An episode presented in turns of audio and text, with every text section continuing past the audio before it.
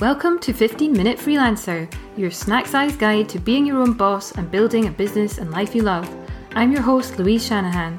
My LinkedIn bio says I'm a freelance health copywriter, but for the next 15 minutes, I'll be tickling your ears with practical strategies, behind the scenes stories, and nuggets of wisdom so you can create a freelance business that works for you. Whether you're just starting out or you've been self employed for a while, I'll be right here with you to help you navigate the ups and downs of freelancing life. So grab a coffee, relax, and join me for 15 minutes of freelancing fun. Don't forget to hit subscribe. Hello, and welcome to another episode of 15 Minute Freelancer.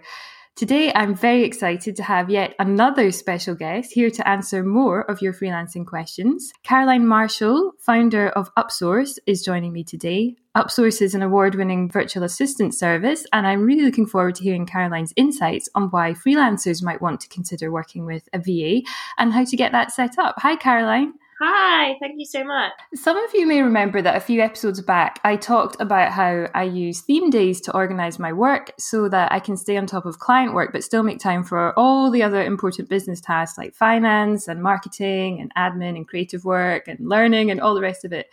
Caroline is actually the Wonder Woman who helped me set up my project management processes to make all that happen. So thank you, Caroline. You're very welcome.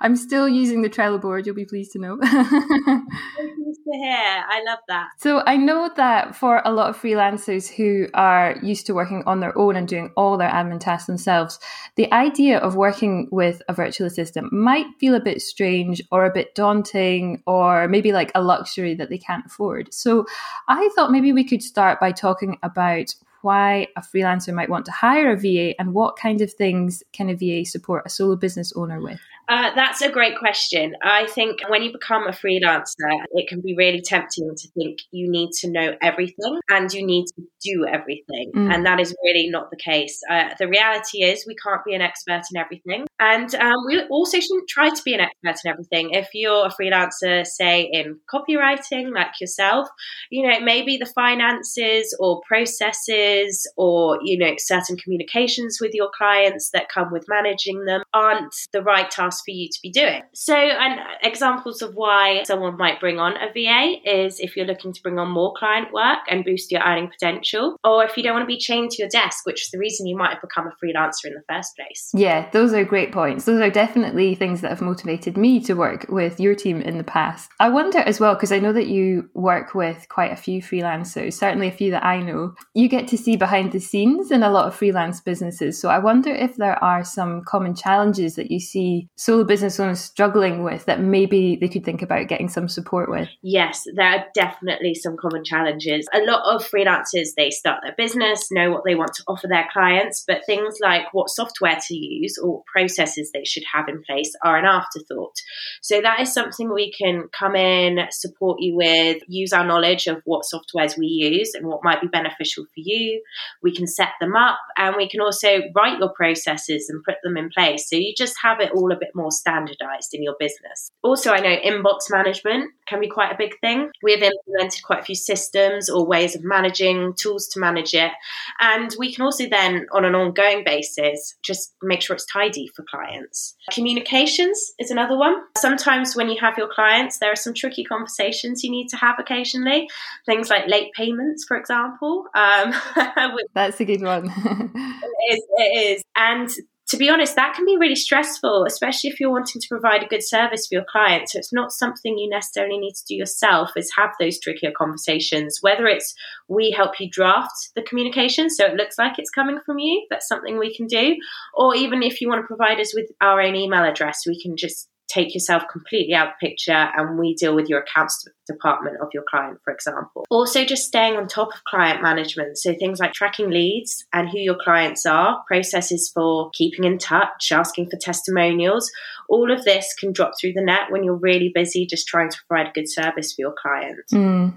And I think as well, when people are just starting out, you are figuring out a lot of this by yourself and you're coming up with a process as each new challenge or each new task comes up. And you don't necessarily know how other people do it. So, another advantage of working with the VA is maybe that they can tell you, oh, I've seen other people do it this way. Or, you know, when you're thinking about different software packages and tools that you might use, they all sound so similar and it's really hard to choose. It feels like a lot of work to set up some of these tools without knowing if you're really going to like it or not. So, if someone else can say, oh, we've tried them, this is the good bits about this one, or this is you might like about this one, then that can make that decision process a little bit easier, can't it? Exactly. And I found that a lot, like you said, I've worked with you and I've worked with uh, freelancers in your community.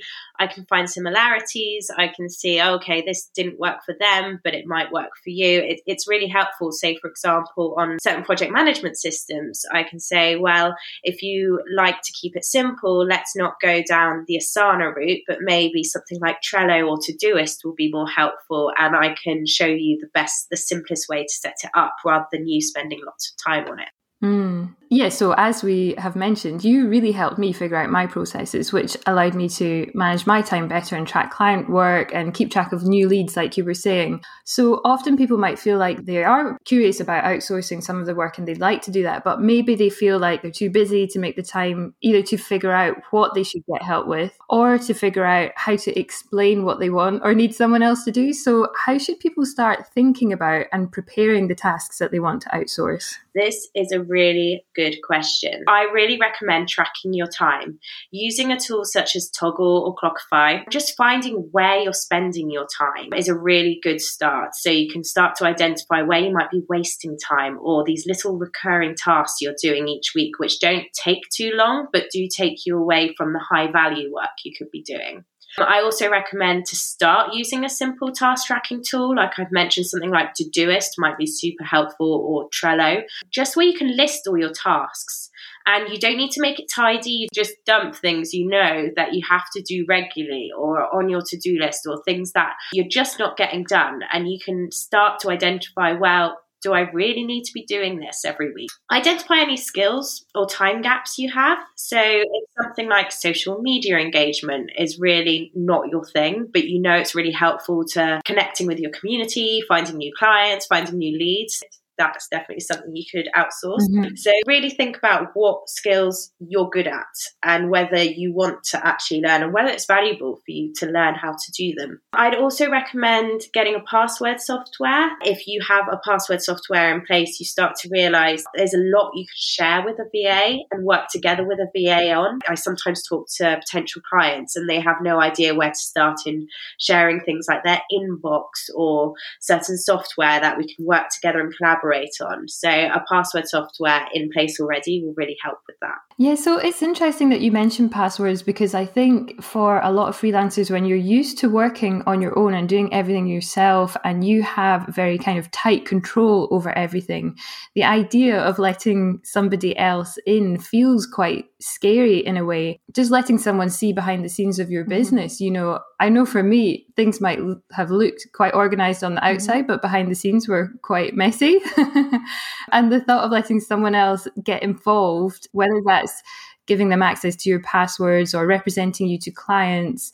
It's quite a, an important relationship, isn't it? There needs to be a lot of trust there. How do you suggest people go about actually finding a VA who's going to be a good fit so that you can work well together? That's a great question. And I never undervalue how much trust people put in us as VAs. It's your business, it's your pride and joy. And then to suddenly bring someone else in on that, it's a lot. So a lot of VAs offer a non obligation free discovery chat, do take them up on this. Chat to several VAs, see who your personality would work with. From that call, you can really find out, you know, what they offer. They can offer you things that you hadn't even thought of. What I'd also suggest as well is do your research, ask in your network, find out who your colleagues in your field are using. That's a really helpful way of finding the right person for you if you know people you trust and collaborate with, enjoy working with that person. Yeah, like you say, it is about just finding the right fit. The same with with any clients that we work with as well. What do VAs need from us as clients to make your life easier?